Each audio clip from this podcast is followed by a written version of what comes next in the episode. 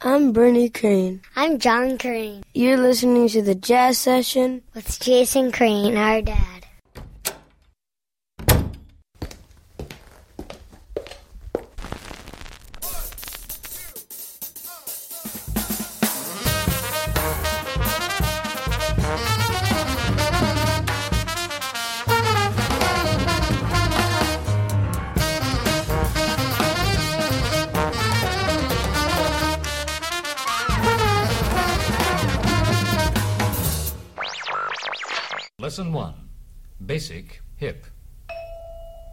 Welcome to the Jazz Session. I'm Jason Crane. The Jazz Session is sponsored by Matt Rock, Murat Verdi, and Kyle Quas. This is episode 406 for September 20th, 2012. Today's guest is trumpeter and flugelhorn player Nadje Noordhuis. Thanks to the Respect Sextet for the theme music to this show. They're online at respectsextet.com. Thanks also to Dave Rabel and Rob Grundel for the show's logo and the Jazz or Bust logo, respectively. You can follow me on Twitter at Jason D. Crane. You can find all 406 episodes so far of the Jazz Session at thejazzsession.com. However, I'm not going to be making my normal pitch for you to join the show today. And uh, the reason for that, and I'm not going to go into it on this episode, but is that the show is actually going to end at the end of October. And if you want to know more about that, just go to thejazzsession.com and there's an announcement up there. And if you're a podcast subscriber, you should have received, uh, yesterday on the 19th, you should have received a special announcement in your podcast feed. Uh, so either way, you can uh, check those out and it has all the appropriate thank yous and, you know, all that kind of stuff. So please go listen there. My guest today, Nadje Noordhuis, uh, is someone I knew about from Darcy James Argue's band. And when I was uh, coming back to New York for this brief run, I really wanted to interview a string of women performers because while I was on tour, I felt like it was kind of hard, at least in the places that I went, um, to find women who were making careers in jazz. And it seemed like the show was, you know, getting kind of way off in being very male. and, uh, and I really prefer that it not be that way. So I sent out a call to some friends, you know, in the jazz world saying, send me the names of some women who I should know about. And, uh, several people responded with Nadje Noordhuis's name.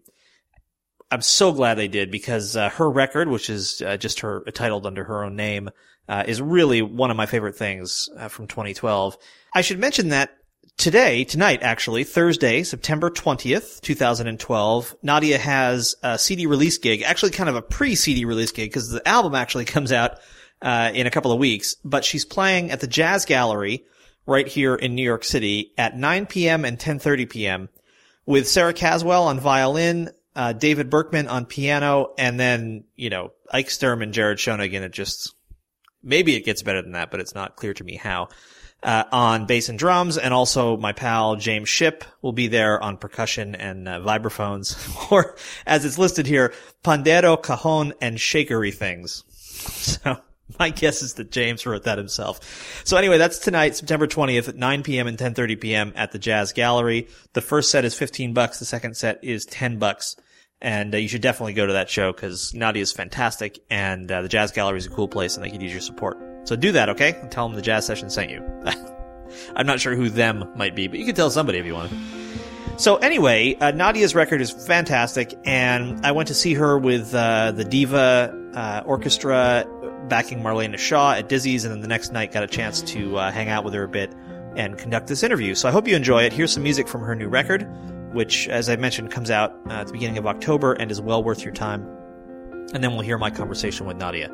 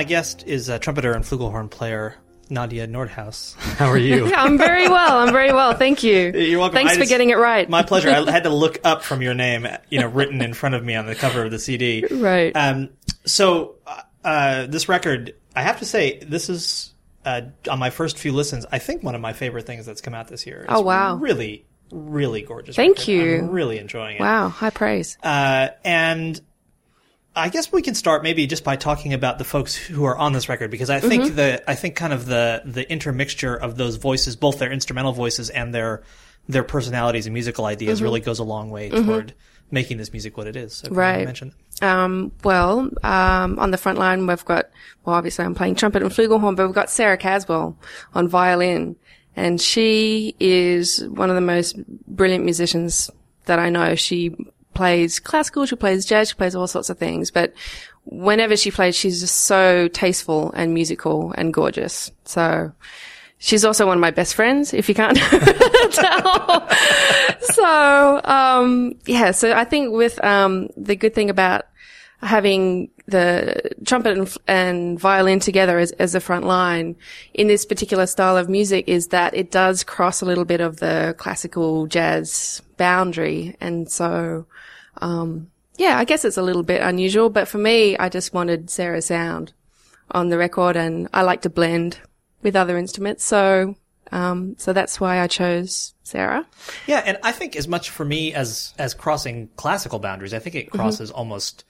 Uh, uh, this is a word that's almost meaningless, but more kind of folk boundaries, Mm. Right. Or I mean, this, um, you know, the sound of the violin played the way she plays it on this Mm-hmm. record, I think is much more akin to almost like the way it's played in bluegrass music or something than the way it's Right, played in the classical world. Especially given the uh, both the melodicism, but also sometimes the angularity of your lines and your Mm. writing. I think that you know it's a perfect way to have a perfect place to have the violin for that reason. Right. dig right. Cool. Um, and then on piano, we've got Geoffrey Keezer. So that, that man can play no wrong. it's incredible. I remember just, just hearing him play and I was just shaking my head like, I can't, I can't believe he just played that.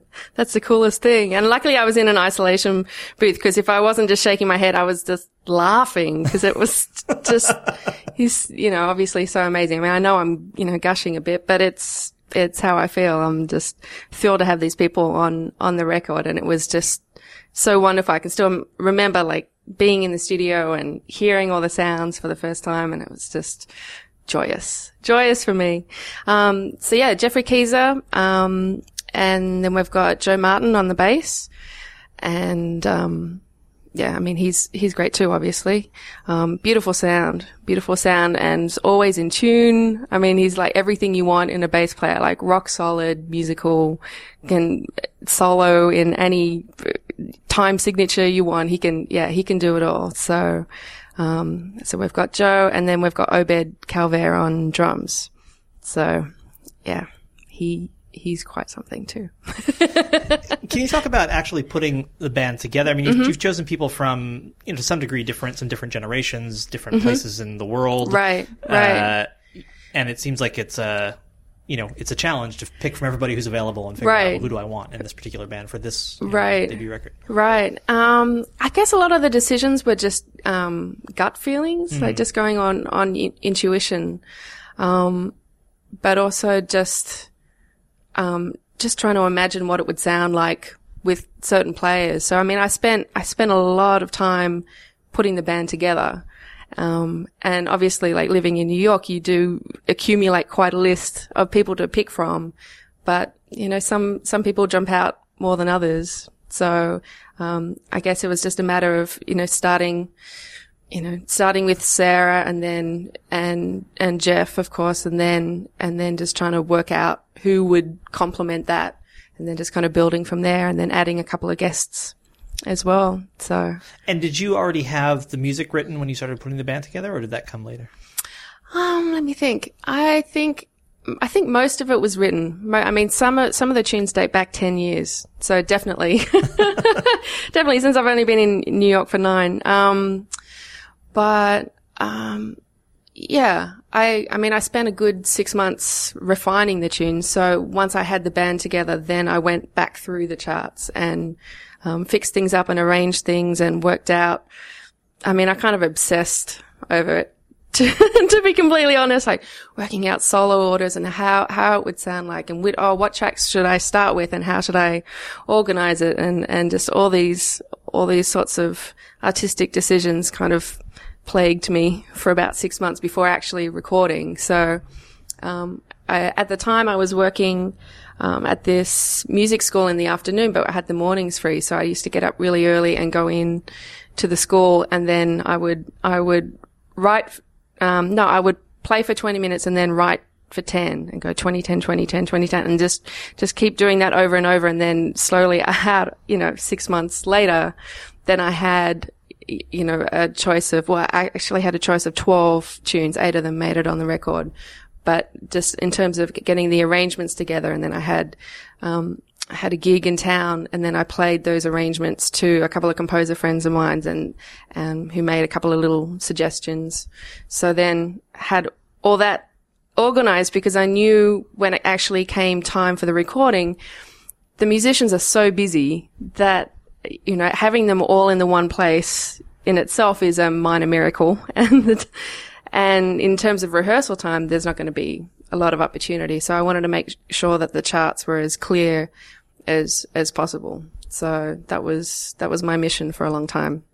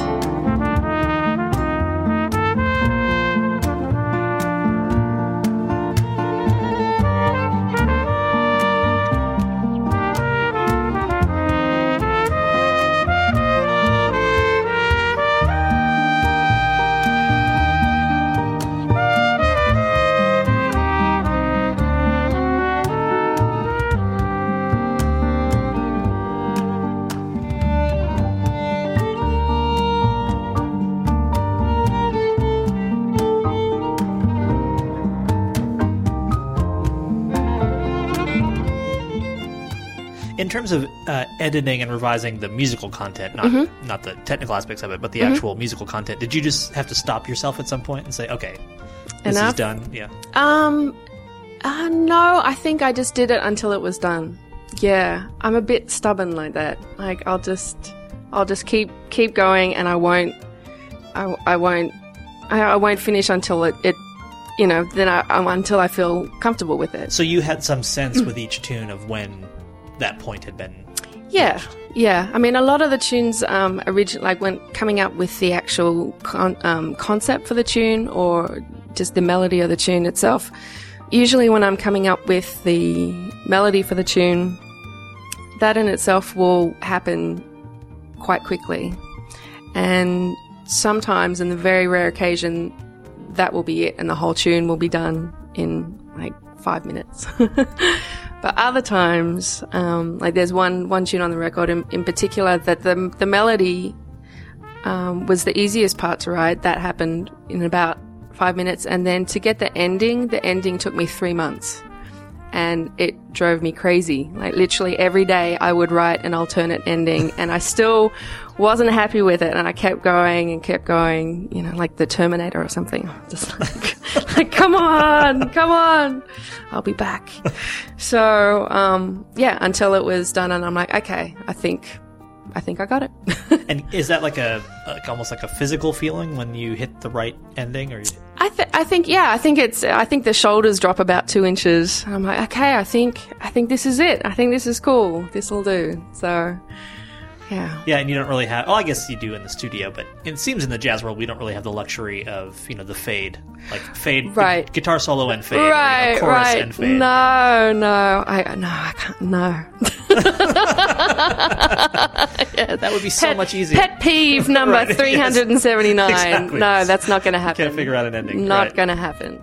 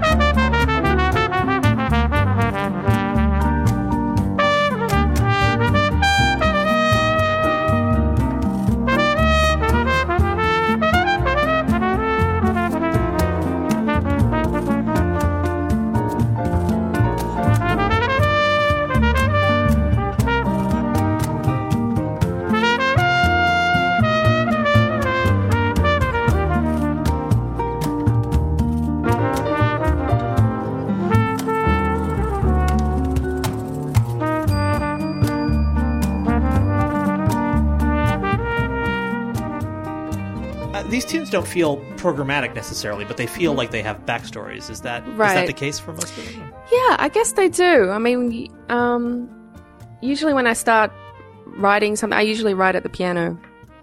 And usually when I, ri- I start writing something, um, like an, an idea or like a, a strong visual, um, component will kind of present itself. Or if I'm feeling a certain way, then that's obviously what I'll be thinking about as I write, and then that will become the story. Or um, if I want to, uh, if I'm thinking of of an event or thinking of a person, then then it's almost like I'm writing a little soundtrack for that event or for that person. So every every tune on the record does have a backstory, and I didn't actually think about that before it was almost completed, and and people have have commented how it sounds, you know, like a like a soundtrack, or or the sound the songs sound very personal. And I'm like, oh, I hadn't hadn't actually thought of that. It was just something that I did and didn't think about. So Can you tell me the Yep. backstory to one of these? um, yeah, let me let me take a Sure. look. Which one? Which one's the most interesting? I mean, I can tell you where I, was when I wrote all of these, and I can. It's funny. I can. It's almost like I can, um, see how things were when I actually wrote it. So it's I can remember like which piano and where, and you know what was what was going on. It almost becomes like a journal in that. It does, yeah, yeah. Oh, absolutely. Um, let me let me think. I mean, a lot of them, like say Mayfair. Um, uh, my grandmother was Irish, and her name was Mary Fairfax. So this was her a tune that I wrote for her. Then I wanted it to be kind of joyous, um, and and yeah, and exciting. yeah, she liked football, so there's a lot of foot. No, I'm just kidding.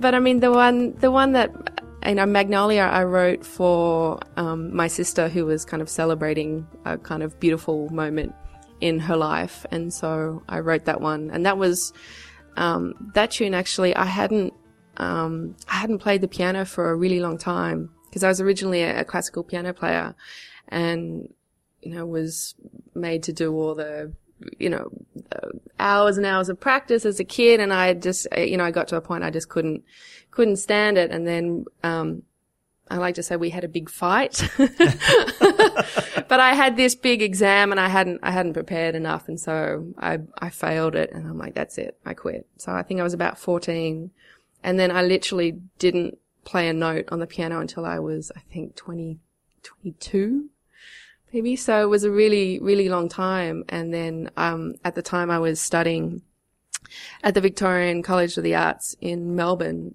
um, on trumpet doing improv. And so I went into a practice room and then started playing the piano. And it was actually just quite emotional because I didn't realize how much I missed it. Um, so yeah, and then the tune kind of popped out and it was literally, you know, five, five minutes and that's the complete arrangement of that of that tune. So it's it's weird. Like some of them just kind of pop out, and I mean, I can't. I feel like I can't really take credit for it. It's just something that happens, and then you know, I guess I'm just the first one to write it down or something. I don't know.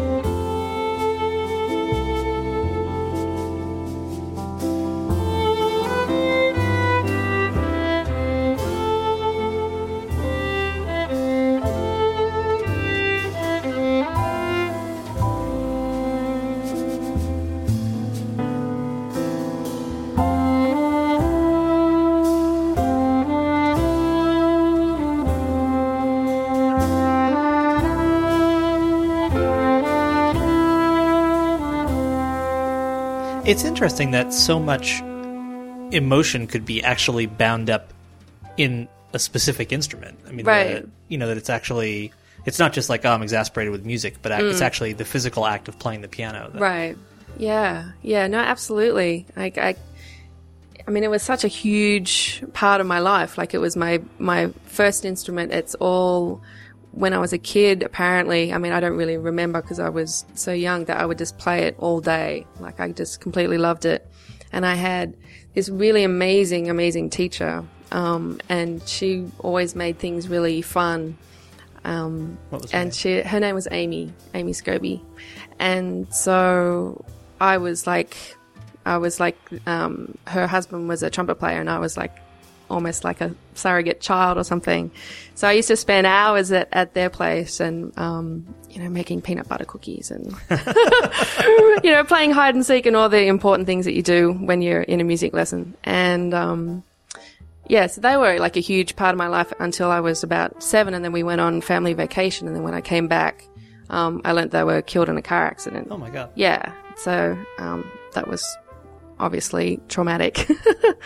um, and so that's um, why I play trumpet because Steve played played the trumpet. So um, yeah, the next year when I went into third grade, um, yeah, I had a choice of picking up a band instrument. So I'm like, well, of course it's the trumpet.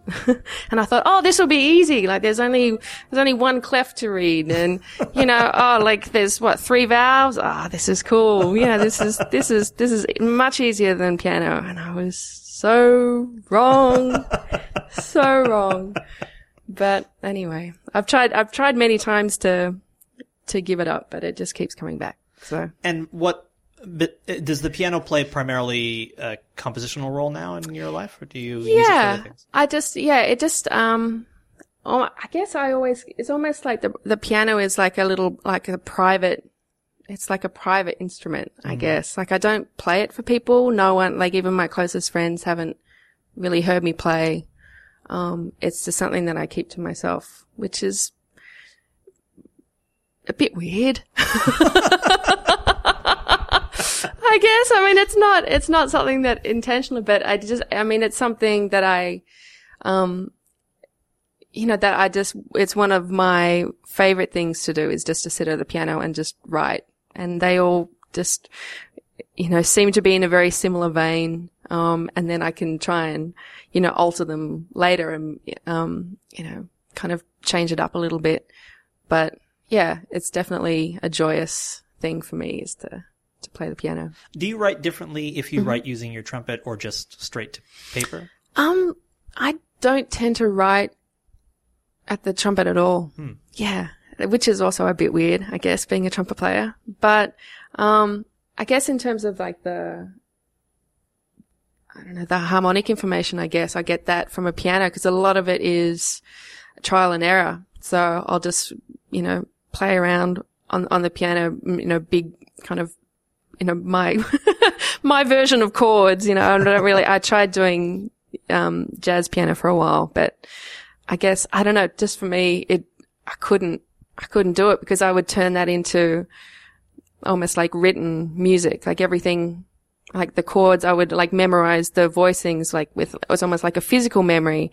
So then when I come back to the chords, I'm just like, oh gosh, start again, you know? so that was, that was a bit of a nightmare. So I, I guess I've got my own little, little way of playing it, but I'll come up with, with chords or I'll experiment, um, yeah, a lot of kind of left hand different, sometimes if I'm trying to find a voicing or, or find a bass note for a melody, then I'll just kind of, you know, go chromatically down. And so obviously I can't really do that on the trumpet. Um, but when I'm playing at the piano, I can, I can think about what keys would be better on the trumpet. So after I write it, sometimes I'll change keys so it's a little bit more trumpet friendly. Otherwise everything will be in E or B or something, which is, you know, C sharp for me, which is, which is not Yeah. good. Do you ever write things that are hard to play on the trumpet? Yes, and then I I tend to not play them. Like I have I have books of compositions and and the ones that are played in public are only a very small um number of them. So it's almost like sketchbooks um of ideas and then if I'm trying to you know if I've got a gig coming up and I want to um you know write something new for it, usually I'll just go back through the sketchbook and see whether there's an idea that I liked and then either finish that idea or just, you know, put it in Sibelius or, you know, make it pretty and, and, and print it out. So.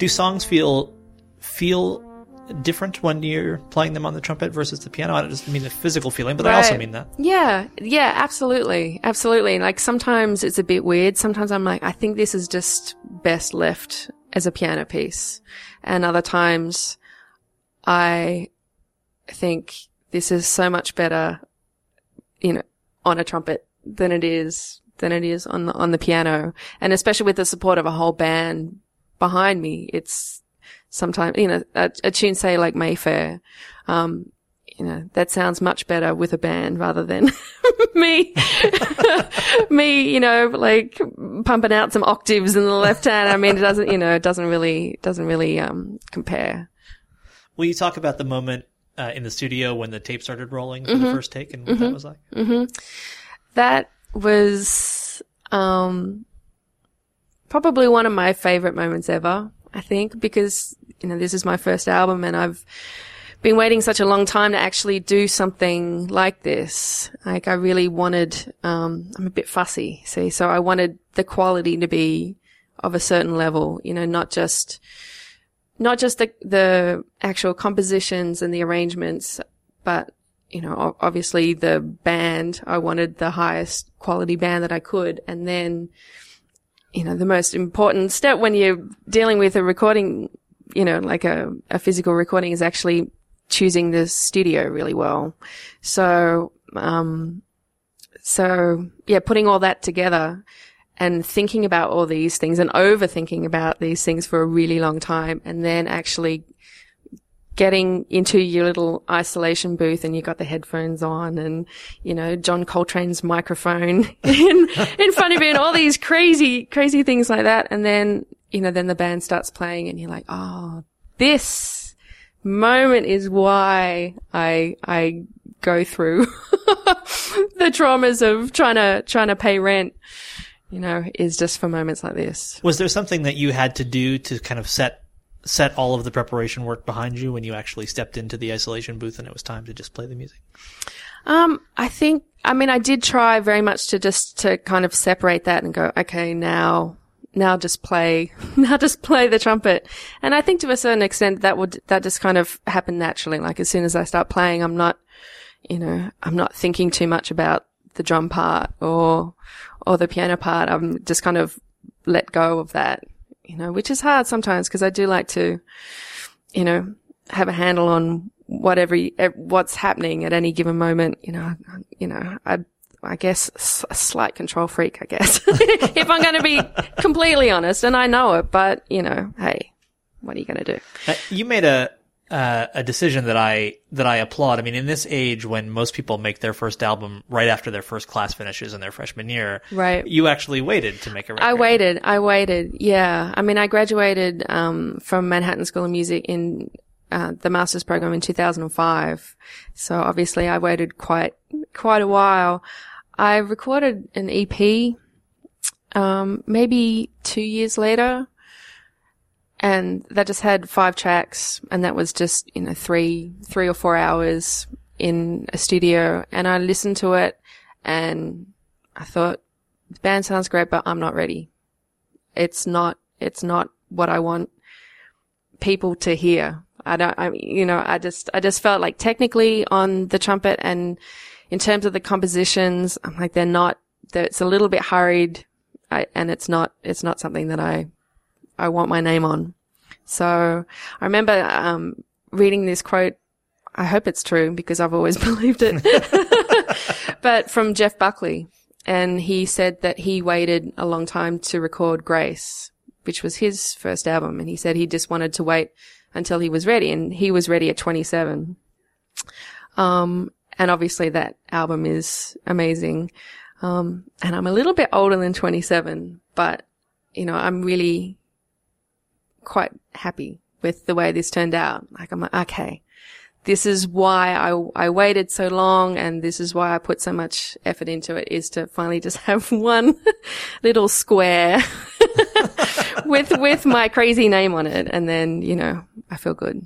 So. I think it was Paul Bley who said something like, "You're going to hate your first dozen albums, so you may as well just make them and get it over with." Right. Which is a wholly other way Right. to approach that. You just kind of Right. skipped the hating the first dozen and went to the thirteenth one that you yeah, liked. I, I, yeah, no, I, it, it's weird because I guess in, in a, maybe it's a cultural thing, like Australia, you don't really go, oh yeah, I really like what I did. Like, the- or, Yeah. or does, no one really does that. Everyone kind of, you know, plays everything down. But, I mean, you know, after putting so much effort into it and energy and, and money and everything that I had and, you know, the best tunes that I'd written up up to that point and like investing so much heart into it, then I have to like it. Otherwise, you know, what's the point?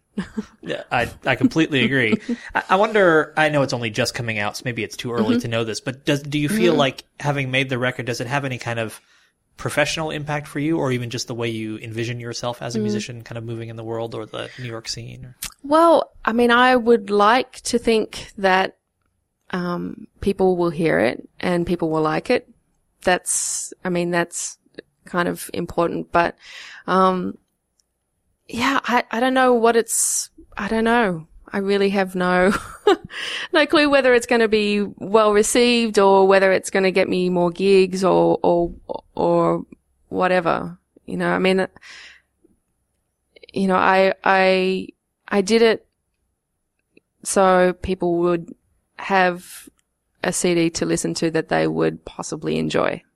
And just if they had 45 minutes that they could sit and listen to it from start to finish. And it would take them on a little journey and take them away from all the, the noise and the computers and the, you know, bad coffee and the traffic and all the things that, you know, is kind of surround everybody every day. So it's just like a little escape.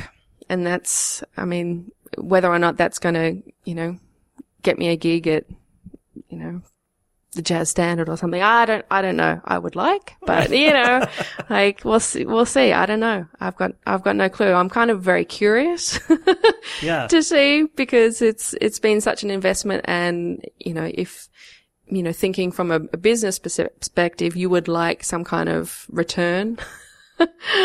um, but I don't know. I mean, I'm, I'm being optimistic and hoping that good things will happen, but Sure. I'll see, see what happens.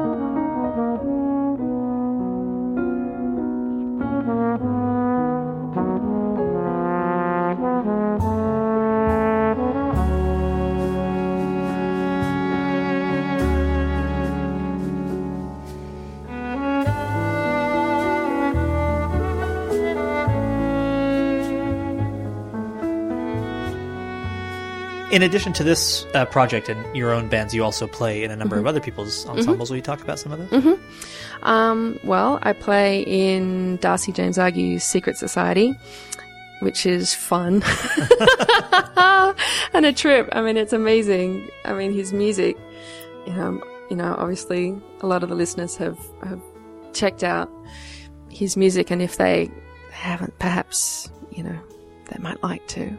Um, And you all just finished recording recently. yeah, the second album, Brooklyn Babylon. So, and that itself was an incredible project because it was, um, there was a strong visual element with that project as well, with a live artist um, performing. We did this run at um, at BAM, and I mean, just visually speaking, it was very striking and um, very rich. And I mean, he Darcy's attention to detail and his work ethic are incredible. It's just amazing.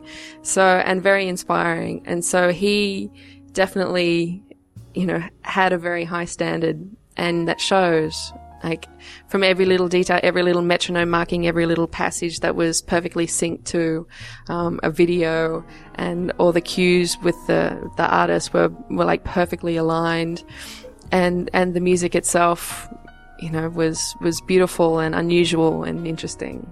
So And I'll I'll just mention that uh, Darcy tells the somewhat hair raising story of how close to not being true all of that was uh, on an episode of this show. So if folks want to check that out, he doesn't really pull any punches.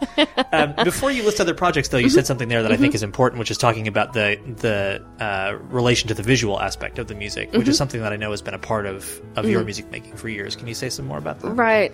Well, I mean, I think, I mean, I wanted to be a filmmaker for a little while. Um, I think when I was still at school, like I did a course, like a video course, and I would, you know, run around with a video camera and and put these little films together. And of course, no one's ever seen them, and you know, I don't even think they exist anymore. But I think there's always I've always been drawn to the visual component. So I've done um, I've put on gigs where I've had slides of photography and written suites of music that would correspond with each with each slide. Um, I I don't exactly know why, but it's just something that I like. So, um, and I, I guess a lot of people have said that when they when they hear my music, they get a strong sense of visual, which I think is really cool. Like I don't know how that happens, considering you know, like it's twelve notes and it's all audio, but somehow the arrangement of them, you know, will conjure up a a vision, a vision. So, And how do visuals impact your composing? um, usually, usually if I've seen something, um, rather striking, or if I've I've been in in a situation like, um, for example, I would I did this music residency up at OMI. It's called Art OMI International Music Musicians Residency. This was back in 2007. It's a little artist colony um, up, um, kind of upstate New York.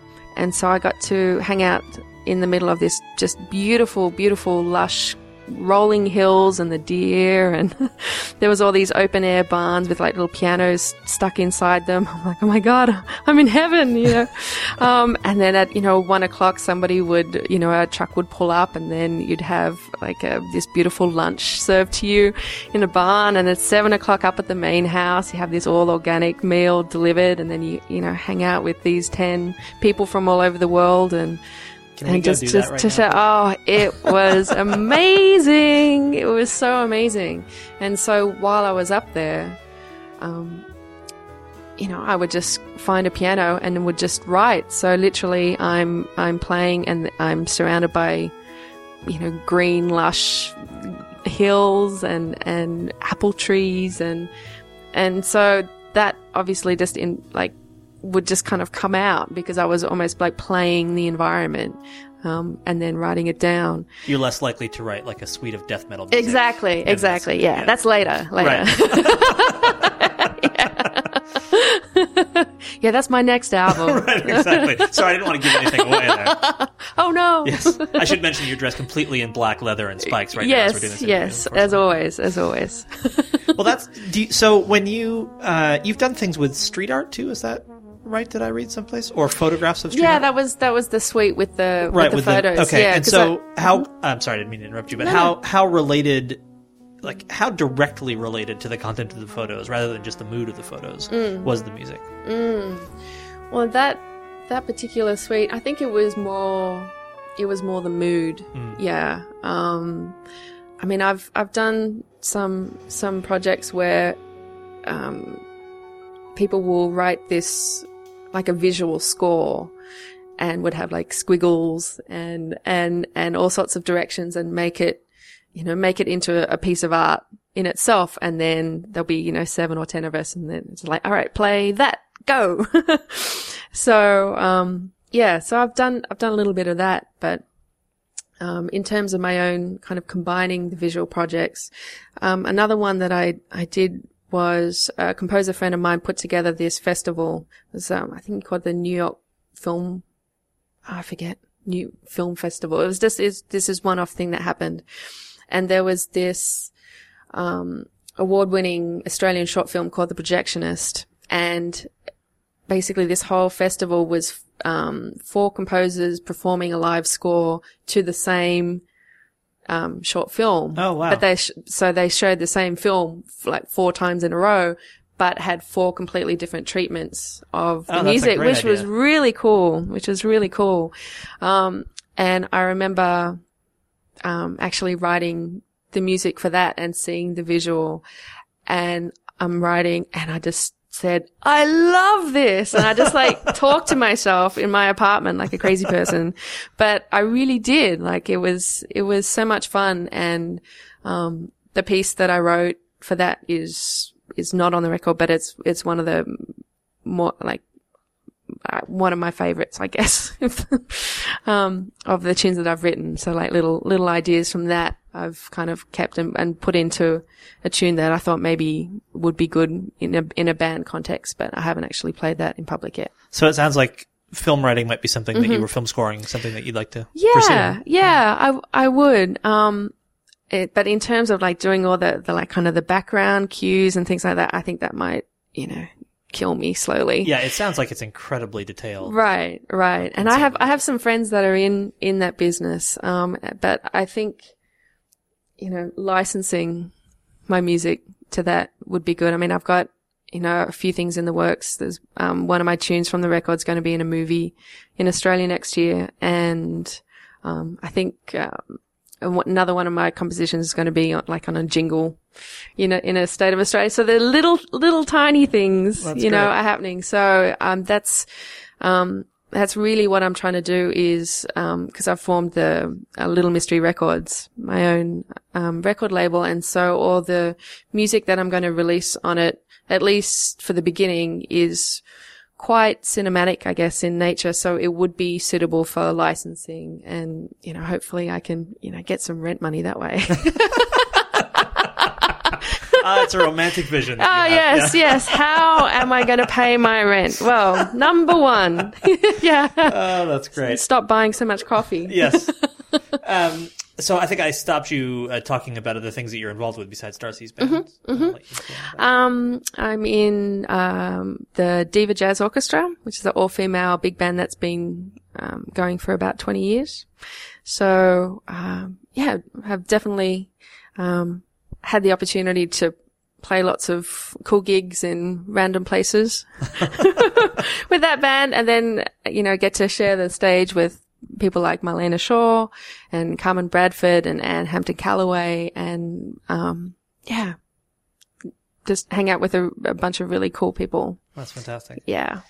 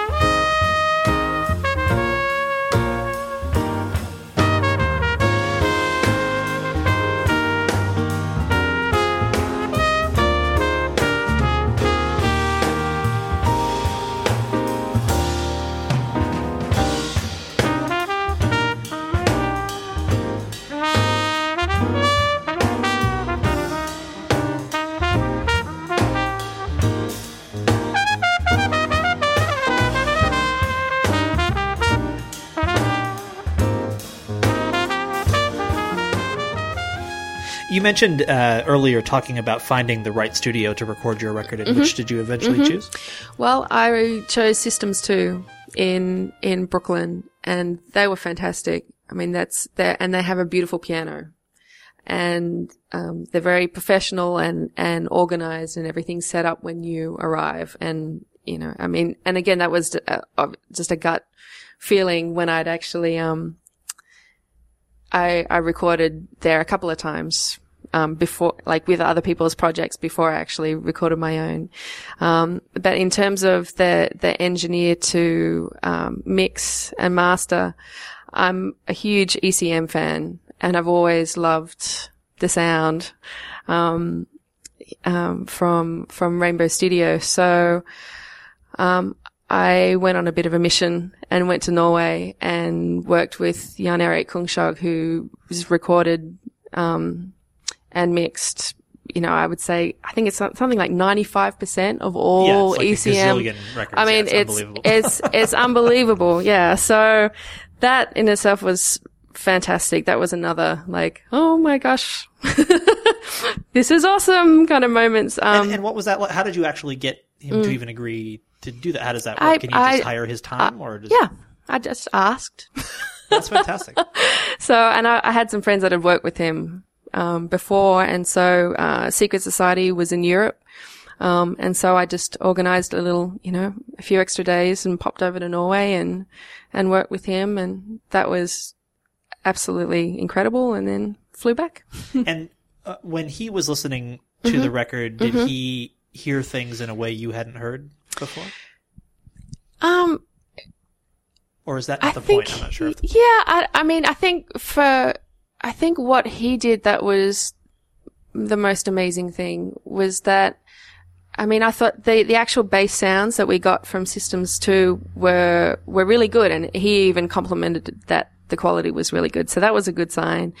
But then, you know, being behind the board with him and then just watching him work and then him just EQing like each instrument and then you can just hear it, hear it like the sound just kind of bloom. And that was amazing. I was, I was, it was like, like sprinkling magic dust or something. Like it was just so incredible. So that's really, um, what he brought to it. And then he would, you know, listen to it and then kind of mix it as, as he went along. Um, and yeah. were you kind of highlighting things or making comments or steering the ship a little? Yeah, I mean, I was a little bit shy, a little bit shy about it because I'm like, oh my god, I can't believe he's sitting right there. I'm such a geek because I used to, I used to be a sound engineer. I worked, I worked, um, you know, for a few years and did a degree in it and all sorts of crazy things. Um, Do I remember reading that it was through that that you first heard a Miles Davis record or some somehow sound engineer related? Yeah, um, well, I think that was when I was moving from, from sound engineering to being a trumpet player. Okay. Um, and so a job had just finished and I'm like, I, you know, I was, I tried so hard to kind of get my foot in the door in that industry and it just, it wasn't happening. And so I went over to my friend's place for coffee and cake, which I do quite often. And, um, this is a long time ago now, but I, you know, people don't change. Um, and I said, what am I going to do? She's like, why don't you move to Melbourne and study, study trumpet, study improv? I'm like, oh, that's a great idea. I'm like, I'll move in a month. And I did. Like I packed up, I lived in Sydney at the time. I packed up all my stuff in my car and then just drove, you know, 400 miles and I moved eight months before the audition. and so I had, I had, I had two, I think I was about 19 at the time. I had, oh, no, a bit, little bit older, 20, 21, 22 maybe. Um, I had two jazz albums. I had, I had Kind of Blue and, um, Take Five. And so my practice consisted of just playing along with those albums. So, For eight months. for eight months. Yeah, yeah, not solidly. There was a lot of lot of uh, cake and coffee to be had. Um, but yeah, but miraculously I got in, and so then yeah, did that. Yeah, did that degree, and then kind of one thing led to another, and I came to New York for a vacation, and um, ended up meeting a whole bunch of people, and someone said, "Hey, you should do your masters at Manhattan School," and know, so then I walked in and I just had this feeling. I'm like, oh my God, I'm going to go here. It was one of those overwhelming. I'm like, oh my goodness. Like, how am I going to do this? This is all a bit nuts, but it happened. So, you know, here I am. So it's a definitely a kind of a, an accidental career of sorts. It's like this crazy, crazy path. And every time I've tried to do other things other than music, it just, you know, something happens and I'm, you know, back behind the trumpet again. You're sounding very Al Pacino in the Godfather film right yes. now. Yeah. Its only redeeming quality is that quote about every time you try to get out, they pull you back in. Uh, well, my guest is Nadje Noordhuis, and uh, her eponymous CD is definitely one of my favorite things of the year. It's really just a fantastic record, and I'm I'm so glad it came out finally. Thank and, you. uh, Thank I'm you glad so you much. Here on the show. Thanks for Thank you so much for having me.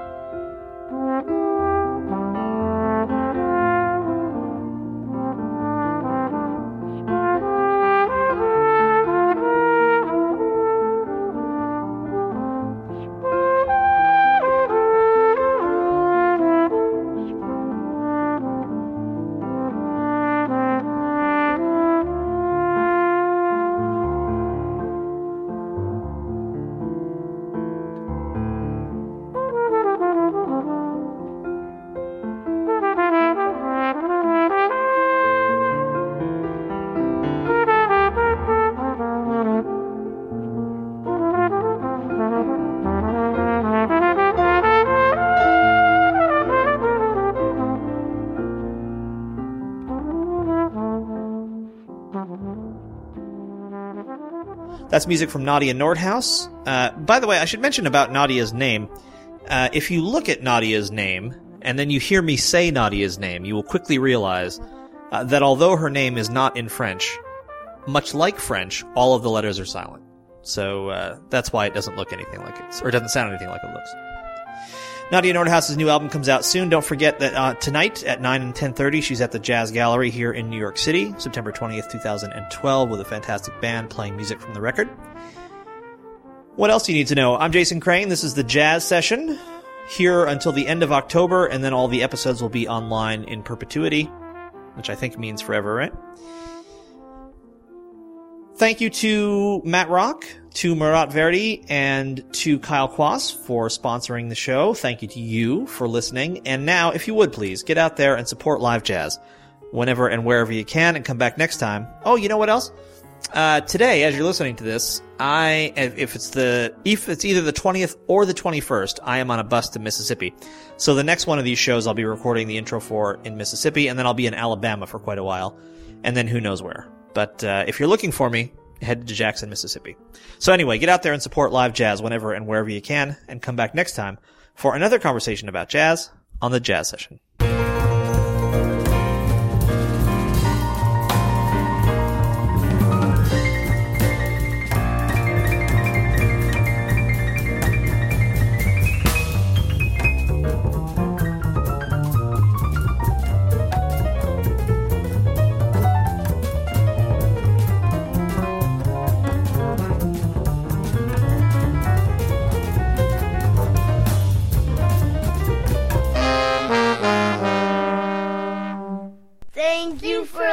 listening, everybody. Bye. Bye. Bye.